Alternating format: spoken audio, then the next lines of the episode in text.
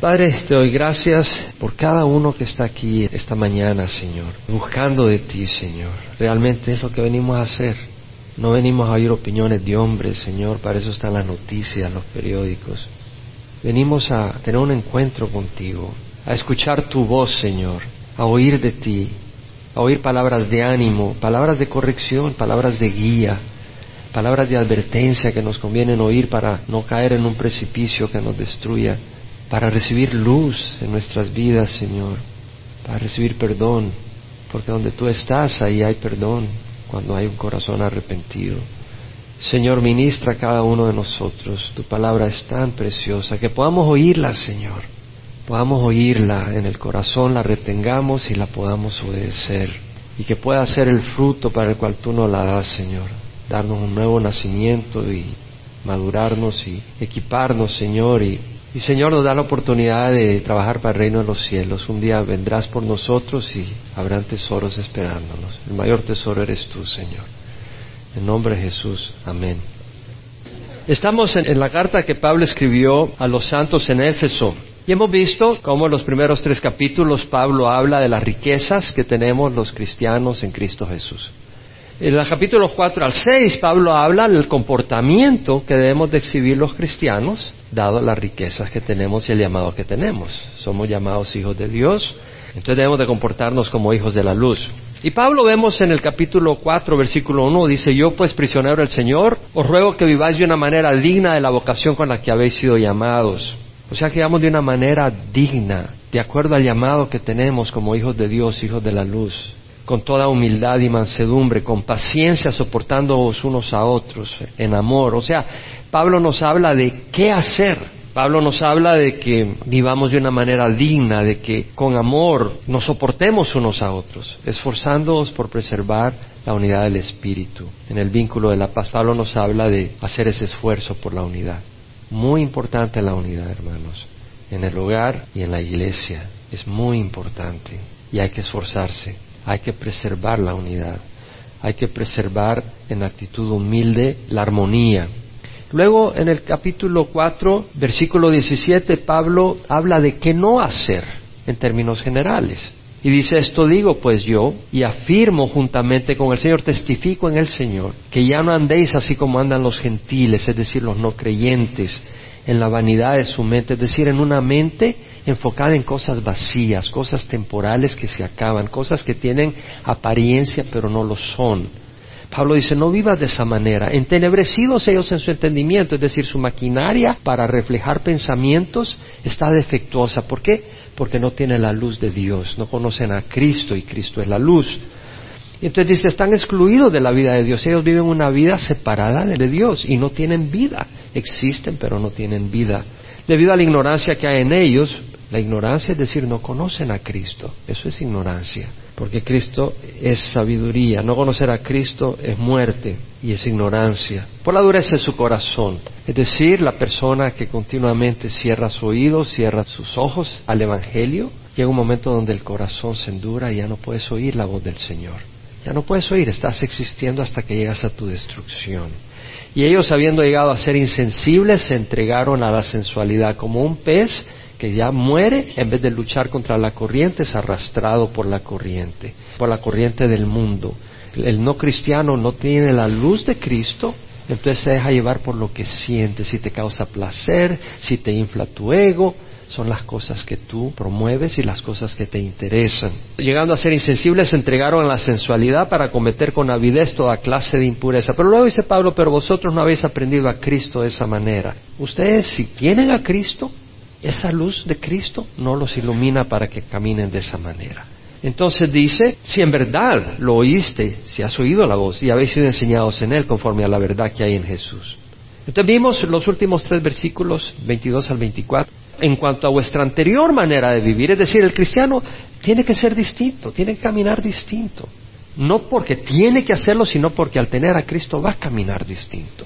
Y dice Pablo, en cuanto a vuestra anterior manera de vivir, os despojéis del viejo hombre que se corrompe según los deseos engañosos. Es decir, os quitéis como una ropa ese comportamiento que corresponde al viejo hombre. La naturaleza humana, sin Cristo, esa naturaleza se va corrompiendo. Como un cadáver se va poniendo cada vez más putrefacto, cada vez se pudre más y cada vez se hace peor. Y luego dice Pablo que se ha renovado en el espíritu de vuestra mente, o sea que vuestra mente sea renovada por la palabra de Dios. Y os vistáis del nuevo hombre, es decir, como una ropa que te pones. Habíamos dicho que si tú eres un astronauta no te vas a ir en shorts, te pones el equipo de un astronauta, porque eres un astronauta. Entonces, el cristiano tiene que comportarse de una manera apropiada. Y os vistáis del nuevo hombre, dice Pablo, el nuevo hombre es Cristo el cual en la semejanza de Dios ha sido creado en la justicia y santidad de la verdad. Es decir, Cristo es verdad y el comportamiento que debemos de tener es el que es consecuente con la verdad. Ahora, Pablo pasa a los siguientes versículos a hablar en forma bien específica sobre el comportamiento. Y vamos a cubrir solo del 25 al 28. Tiene enseñanzas prácticas tan importantes. Y Señor, yo te ruego que tú le hables a cada uno donde tenemos que oírte. Y Pablo dice, por tanto, dejando a un lado la falsedad, hablad verdad cada cual con su prójimo, porque somos miembros los unos de los otros. Airaos, pero no pequéis, no se ponga el sol sobre vuestro enojo, ni deis oportunidad al diablo. El que roba, no robe más, sino más bien que trabaje, haciendo con sus manos lo que es bueno, a fin de que tenga que compartir con el que tiene necesidad. Entonces vemos que Pablo dice, dejando a un lado la falsedad. En otras palabras, descarta la falsedad. Si dice deja la falsedad es porque en algún tiempo éramos partícipes de la falsedad. Pablo dice no seas instrumento de lo falso, de la mentira, del engaño. Laying aside falsehood es la New American Standard Version. Poniendo a un lado lo que es falso. La palabra falso o falsedad en el griego es pseudo. Pseudo es un sustantivo neutro y quiere decir mentira. Quiere decir cuando conscientemente tú tienes la intención de decir algo que es falso, que no es verdad, que tú sabes que es falso. Transmitir o dar la apariencia de lo que no es a propósito. Vender algo o decir algo o tratar de hacer creer a algo que no es. Profesar lo que no eres. La falsedad del engaño no es buena, la Biblia no la, la prueba. El mundo está impregnado, hermanos, empapado, saturado, inundado de falsedad. El mundo está así. Y nosotros hemos sido parte de eso, realmente. Bueno, los productos. Tú mira los productos que te ofrecen. Exageran sus cualidades y propiedades. Te prometen ventajas que son exageradas. Por ejemplo, pomada para adelgazar. 30 días y rebaja 30 pulgadas. No vas a desaparecer. Tú sabes que es mentira. Y la gente la compra. Ahí andan comprando tónico para rejuvenecer la piel, le rebaja 10 años y ya la gente comprándolo. Para venderte un producto te hace sentir que sin ese producto eres inferior. Eso es engaño. Te proyectan que sin ese producto vas a ser infeliz e incompleto. Ese es engaño. Ropa de marca, te presentan mujeres exitosas. Oye, si me compro esa ropa voy a ser la gerente del trabajo. Cierta medicina, presentan a la persona feliz sin síntomas pero no te mencionan que solo el 1% de la gente se sana con esa medicina o no te dan los efectos secundarios. A veces no decir las cosas es mentira. La exageración es, es representar algo como más grande de lo que es, mejor, grandioso o peor de lo que es. Generalmente la persona que exagera busca un beneficio personal a costa de engañar a la otra persona. No decir toda la verdad, esconder algunas cosas es falsedad. Esconderle a tu novia que tiene sida no es presentarle toda la verdad. Tú dices, bueno, pero no me preguntó. No, no, pero, pero el esconderle eso es una falsedad. Váyase a Apocalipsis 21, versículo 8. Pero los cobardes, incrédulos, abominables, asesinos, inmorales, hechiceros, idólatras y, ¿qué dice? Todos los mentirosos tendrán su herencia en el lago que arde con fuego y azufre, que es la muerte segunda. La mentira no es buena. Y nosotros no tenemos que tener mentira, una mentirita blanca. Y dice la palabra en Efesios 4, 25, dejando a un lado la falsedad, hablad verdad cada cual con su prójimo, porque somos miembros los unos de los otros. La palabra verdad, aletheia, quiere decir lo real, lo que es, lo veraz, lo cierto, contrario a lo que es fingido, contrario a lo que es solo apariencia, imaginación o especulación porque somos miembros los unos de los otros, es decir, somos un cuerpo. mentirle a otro en la iglesia es mentirte a ti mismo, porque somos un cuerpo. Imagínate que tu ojo, tú vas caminando y tu ojo te dice, eso está plano y hay un gran precipicio. Te quiebras, porque tu ojo te está engañando y tú mismo sufres. Entonces, si tú estás engañando a alguien estás mintiéndole a alguien dentro de la iglesia, nos estamos quebrando, porque somos un cuerpo. Nos estamos haciendo daño a nosotros mismos. No debemos de ser instrumentos de mentira. Si el olfato, estás en tu casa y el olfato te dice, huele a rosas, pero se está quemando la casa y es humo de fuego, y no te alerta que es humo de fuego cuando ya ves las llamas es demasiado tarde. De la misma manera, si nosotros engañamos, mentimos, estamos haciéndole daño al cuerpo. A veces en las iglesias los pastores no dicen la verdad para que la gente no se vaya y no les alerta del fuego del infierno. Es una cosa seria. Es importante que no fijamos lo que no es, que no engañemos, que no hablemos mentiras, que no exageremos las cosas para tomar ventaja de otros. Y luego Pablo dice, airaos pero no pequéis, no se ponga el sol sobre vuestro enojo, ni deis oportunidad al diablo. Airaos, orgizo, quiere decir provocar al enojo, o ser provocado al enojo, enojarse, estar enojado. Pero mira lo que dice, airaos pero no pequéis, es decir, hay oportunidades para airarse, sin pecar. La palabra pecar, amartano, quiere decir fallar al blanco, errar, desviarse del camino recto, desviarse de la ley de Dios. Y es posible ser provocado al enojo sin pecar. Es posible cuando hay una causa justa que tú te enojes, pero no debemos permitir que el enojo se abrigue en el corazón. Hay enojo por causas justas. Jesús mostró enojo. Dios muestra ira. Jesús mostró enojo cuando expulsó a los mercaderes del templo.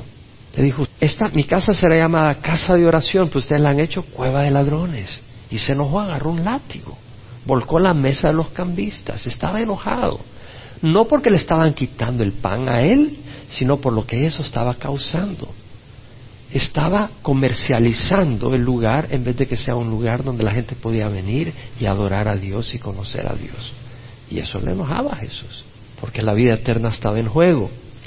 Jesús se enojó cuando los apóstoles impedían que le trajeran a los niños para bendecirlos. No, no, el maestro está muy ocupado. Y Jesús se enojó. Dejad que los niños vengan a mí porque de ellos es el reino de los cielos. Así como en muchos de nosotros hay un enojo cuando vemos que la gente impide que otros vengan a Jesús, los quieren llevar a María. Dijo, no, llévalos a Jesús, porque los estás llevando a donde no hay salvación. No hay otro nombre bajo el cielo dado a los hombres bajo el cual vamos a ser salvos. Hay razón para enojo en muchas ocasiones.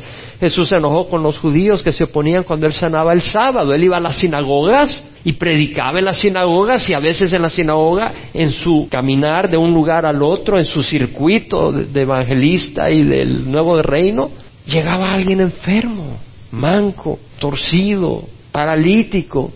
Y si él no lo sanaba ahí, no lo sanaba. Y los judíos se le tiraban encima porque sanaba el día sábado y él se enojaba por la dureza de su corazón, por la insensibilidad hacia otros. Jesús se enojó contra los escribas, fariseos y principales que explotaban a las viudas en lugar de guiar con compasión al rebaño. Pedro se enojó con Simón el mago cuando fueron Pedro y Juan a Samaria, que había habido un gran avivamiento ya habían sido bautizados y todo, pero el Espíritu Santo no había descendido sobre ellos. Pedro y Juan imponían las manos sobre la gente y recibían el Espíritu Santo. Y Simón el mago dijo, dame ese don, te lo compro. Y Pedro le cayó encima, muera tu dinero contigo. Quedó todo asustado. Pedro se enojó porque creía que con dinero podías comprar las cosas de Dios. El dinero no te va a comprar la salvación, hermano. Te podrá comprar una misa. Pablo se enojó con el mago judío, el Bar Jesús, llamado Elimas también cuando estaba en Chipre, en su primer viaje misionero, va a Pafos, que es el, extremo occidental de la isla, y está predicándole al procónsul Sergio Paulo. Y Sergio Paulo está súper interesado, y, para Jesús o Elimas trata de impedirle. Y le dice, quedarás ciego por un rato, no verás la luz del sol. Pablo se enojó, porque estaba impidiendo que alguien recibiera de Dios. Hay razón para enojo justo, pero la mayoría de las veces nuestro enojo está alimentado por nuestra naturaleza pecadora. No nos trataron como queríamos. no nos sirvieron como deseábamos, no nos hablaron como supuestamente nos debían de hablar. Razones egoístas, el enojo por razones egoístas es pecado. El enojo puede causar mucho daño. Que cada uno sea pronto para oír, tardo para hablar y tardo para la ira, pues la ira del hombre no logra la justicia de Dios. El enojo del hombre también se refiere a la mujer. No logra la rectitud que Dios pide. Thomas Jefferson, padre de la independencia de Estados Unidos, uno de los padres de la Constitución, cuando estás enojado dijo, cuenta hasta diez. Y si estás muy enojado, cuenta hasta cien, dijo. Así que ya saben, hermanos. ¿Quién de nosotros no se enoja injustamente? Lo hacemos. Debemos de pedirle perdón a Dios y buscar paz con quien nos ofendemos. Luego dice Pablo, airaos pero no pequéis, no se ponga el sol sobre vuestro enojo. Cuando la pareja deja que el enojo se abriga en su corazón, empieza a destruir su matrimonio, indudablemente. No debemos guardar enojo, permitiendo que se convierta en amargura y odio contra el prójimo. No seas de los que perdonan pero no olvidan. Hay personas que dicen, yo perdono, pero olvidar nunca. Hermano, yo no sé si eso es perdonar. A la primera oportunidad vas a brincar contra esa persona. Levítico 19, 17 al 18, ve ahí. No odiarás a tu compatriota, a tu paisano, en tu corazón. Tú dices, no, yo no lo odio por afuera, pero en tu corazón estás abrigando amargura. No odiarás a tu compatriota en tu corazón. Podrás ciertamente reprenderlo. Podrás ciertamente reprender a tu prójimo. Hay oportunidades para reprender, pero no incurras en pecado a causa de él. Levíticos 19, 17 al 18. No te vengarás ni guardarás rencor a los hijos de tu pueblo. No te vengarás ni guardarás rencor a los hijos de tu pueblo, sino que amarás a tu prójimo como a ti mismo. Yo soy Jehová. ¿En qué se resume toda la ley? Amar a Dios sobre todas las cosas y al prójimo como a ti mismo. No vas a guardar rencor unos contra otros. Hebreos 12, 14 al 15, buscar la paz con todos y la santidad sin la cual nadie verá a Dios. Buscar la paz con todos y la santidad sin la cual nadie verá al Señor. Mirad bien que nadie deje de alcanzar la gracia de Dios, de que ninguna raíz de amargura brotando cause dificultades y por ella muchos sean contaminados. Ninguna raíz de amargura brotando cause dificultades tú dejas ese enojo en tu corazón, se convierte en una amargura y esa raíz de amargura crece y causa dificultades. Puede ser en tu hogar y puedes destruir tu hogar por la amargura.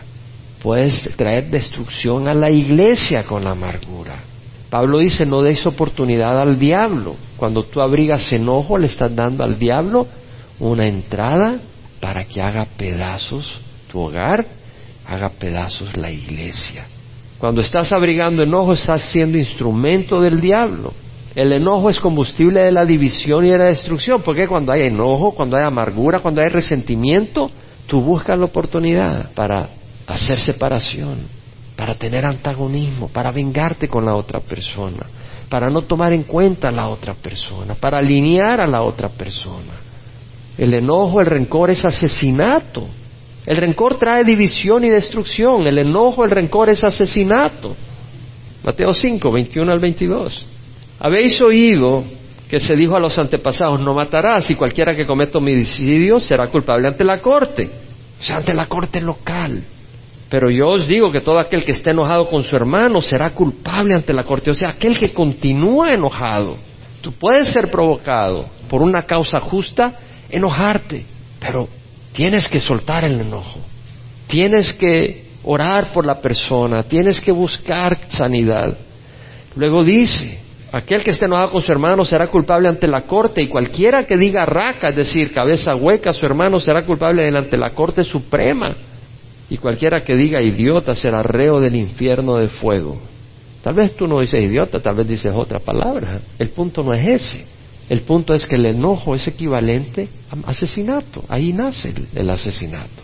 Y lo que está diciendo el Señor es que el resultado del enojo, si tú eres una persona que abriga enojo contra tu hermano y no lo sueltas, es cosa seria.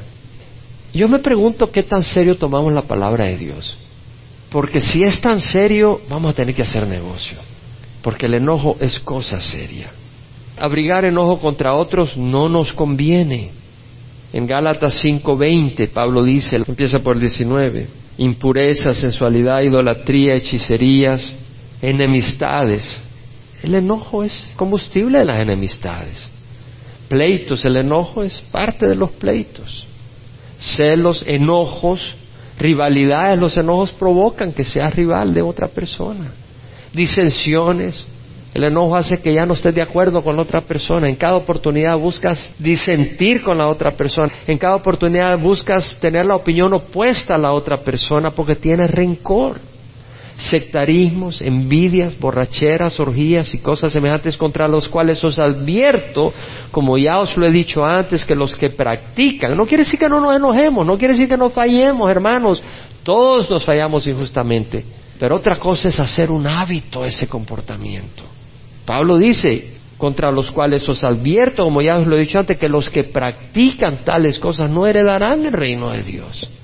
Dice, pero pastores, que a mí, que yo no aguanto. Cristo es la respuesta. Todo lo puedo en Cristo que me fortalece, en la confesión del pecado ante Dios. Señor, quítame este enojo, quítame esta ira, mira la raíz de este comportamiento, sáname, perdóname, ayúdame, que no sea tan egoísta, porque muchas veces el enojo injusto es porque todo gira alrededor tuyo, todo te enoja. Abrigar ira te va a destruir. Un naturalista inglés en el campo observó en una ocasión a un halcón descender rápidamente para atrapar una comadreja. Bajó rápido el halcón, agarró la comadreja y cuando iba subiendo, en medio vuelo de repente las alas dejaron de alatear y se vino para abajo. Y fue este naturalista a ver qué había pasado. La comadreja lo había mordido mortalmente. Eso hace el enojo en ti. Tú abrigas el enojo como la águila que vino y agarró esa comadreja, pero esa comadreja te va a morder y te va a matar eternamente. Efesios 4:28. El que roba no robe más, sino más bien que trabaje, haciendo con sus manos lo que es bueno, a fin de que tenga que compartir con el que tiene necesidad. El que roba no robe más. El robo, la estafa te excluye del reino de Dios. 1 Corintios 6, 9 al 10. ¿No sabéis que los injustos no heredarán el reino de Dios? No os dejéis engañar, ni los inmorales, ni los idólatras, ni los adúlteros, ni los afeminados, ni los homosexuales, ni los ladrones, ni los avaros, ni los borrachos, ni los difamadores, ni los estafadores heredarán el reino de Dios. El robo, el ser ladrón, te va a robar la salvación. La pereza, el descontento, la idolatría del dinero motivan al ladrón. ¿Qué es lo que motiva a un ladrón que robe? La pereza, o el descontento, o la codicia. El perezoso, el holgazán, le gusta comer, pero no le gusta trabajar. Le gusta vestirse bien, pero no le gusta trabajar. Por todo hay excusa para dejar su trabajo, termina robando. Le gusta el dinero fácil. Proverbios 6, 9 al 11. ¿Hasta cuándo perezoso estarás acostado? ¿Cuándo te levantarás de tu sueño? Un poco de dormir, un poquito más, un poquito de dormitar, un poco de cruzar las manos para descansar. Estoy viendo este partido de fútbol. Y vendrá como vagabundo tu pobreza y tu necesidad como un hombre armado. Y cuando viene la necesidad y la desesperación, robas. Proverbios 22.13, el perezoso dice, hay un león afuera, seré muerto en las calles. El perezoso encuentra todo tipo de excusa para no trabajar, termina robando. O recibe dinero de programa de asistencia y gobierno con la excusa que no encuentra trabajo. Eso es robo, eso es mentira y eso es robo. El amor al dinero produce ladrones. Tal vez la persona no es perezosa, pero no gana todo lo que quiere ganar para comprar todos sus caprichos. Descontentos con lo que ganan, roban y engañan para hacer más dinero. Primero Timoteo 6, 6 al 10. La piedad en efecto es un medio de gran ganancia cuando va acompañada de contentamiento. La piedad es decir, el carácter que es de acuerdo a Dios. La piedad, en efecto, es un medio de ganancia cuando va acompañada de contentamiento, porque nada hemos traído al mundo, así que nada podemos sacar de él. Y si tenemos que comer y con qué cubrirnos, con eso estaremos contentos. Pero los que quieren enriquecerse caen en tentación y lazo, y en muchos deseos necios y engañosos que unen al hombre en la ruina y la perdición. Yo conozco casos de personas que han querido enriquecerse y les ha ido muy mal. No han estado satisfechos con lo necesario y terminan robando porque quieren enriquecerse. La raíz de todos los malos es el amor al dinero, por el cual algunos codiciándolos, se extraviaron de la fe y se torturaron con muchos dolores. Si tú consientes a tus niños que todo lo que quieren le das, ah, no, no, aquí hay que darle ropita de marca, porque es tu niño, que es tu niña, tiene que darle lo mejor. ¿Sabes lo que estás haciendo? Lo estás malcriando. Y cuando sea grande, él va a querer lo mejor, pero ya no va a ser sus zapatitos Adidas, va a ser su Porsche. Y como en el salario no va a poder comprarse su Porsche, se vuelve ladrón, se vuelve engañador, mentiroso. Hay muchas maneras de robar. El no pagar un salario justo a los empleados es robarles. Santiago 5.4. Mirad el jornal de los obreros que han cegado vuestros campos y que ha sido retenido por vosotros. Clama contra vosotros. Y el clamor de los segadores ha llegado a los oídos del Señor de los ejércitos. ¡Wow! En Latinoamérica, ¿cuántas veces las personas no pagan el salario justo a sus empleados? En el campo. Guerras civiles hemos tenido debido a eso. Tal vez la persona se zafó de la justicia aquí, pero le va a tocar la justicia divina. Marcar más horas en el trabajo es mentir y robar. Sacar producto de la empresa para tu uso o para vender. No, si tienen un puño de llantas, tienen como cinco mil llantas, ¿qué son dos llantitas para mi carrito? O tal vez vas al armario donde tienen los lapiceros y los bloques de papel para los empleados y cada día sacas uno porque es para tu hijo, para tu hija, tu sobrino, tu abuela, tu nieto. Terminas sacando un puño de lapiceros.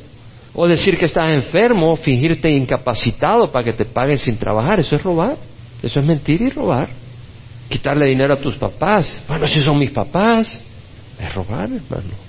Proverbio 28, 24, el que roba a su padre o a su madre dice, nuestra transgresión es compañero del hombre destructor. Si tu hijo te roba, no lo tomes ligeramente. Dale una buena lección. Y si vas al súper y se robis compró algo en la bolsa y tú te diste cuenta, corrígelo muy bien para que no lo vuelva a hacer. El arrepentimiento incluye no robar más y restituir lo robado. Ezequiel 33, 14 al 15, pero cuando yo diga al impío, ciertamente morirás si él se aparta de su pecado y practica el derecho y la justicia, si el impío devuelve la prenda, restituye lo que ha robado, anda en los preceptos de vida sin cometer iniquidad, ciertamente vivirá, no morirá. Y uno puede robarle a Dios, no, yo nunca robo, sí le has robado a Dios. Malaquías 3, 8, 10, ¿robará el hombre a Dios? Pues vosotros me estás robando. Pero él dice, ¿en qué te hemos robado? En los diezmos y en las ofrendas. Con maldición están malditos porque vosotros, la nación entera, me está robando. Trae todo el diezmo al alfolí para que haya alimento en mi casa. Y ponedme ahora prueba en esto, dice Jehová de los ejércitos. Si no, os abriré las ventanas del cielo y derramaré para vosotros bendición hasta que sobreabunde. Es decir, debemos de ser generosos en las cosas de Dios, porque Dios es generoso con nosotros. Efesios 4. El que roba no robe más, sino más bien trabaje. O sea, dice que debes de hacer. Fíjate que no dice, si roba, ya no robe, sino que compra la lotería. No dice eso.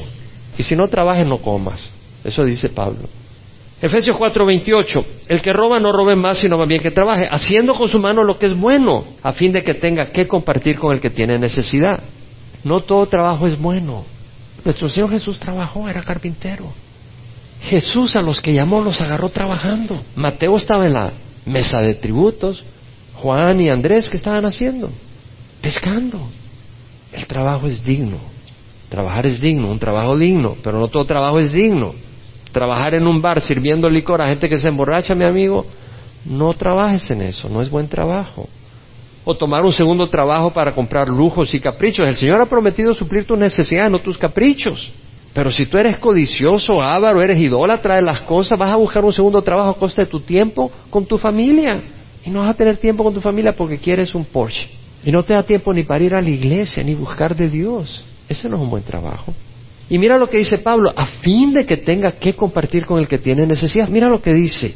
El que roba no robe más, sino más bien que trabaje haciendo con su mano lo que es bueno. Y está dando a entender que sea un, un trabajo ahí que le permita tener más dinero, pero no para irse a Las Vegas o para derrochar el dinero en gustos y vanidades y caprichos. No quiere decir que no puedas viajar, no quiere decir que no puedas tomar vacación, pero Pablo dice, no vivas en función de ti. Dice, a fin de que tenga que compartir con el que tiene necesidad. Ese es el verdadero carácter cristiano, el bienestar de otros. Si Dios te da un buen trabajo es para que ayudes a otros, no para que derroches el dinero en una vida vana de placeres. Santiago 4:17, aquel que sabe hacer lo bueno y no lo hace, le es pecado. Si Dios te ha provisto un buen trabajo, no es para que lo derroches en ti. Tú no eres el Dios de tu vida, a menos que no tengas a Cristo.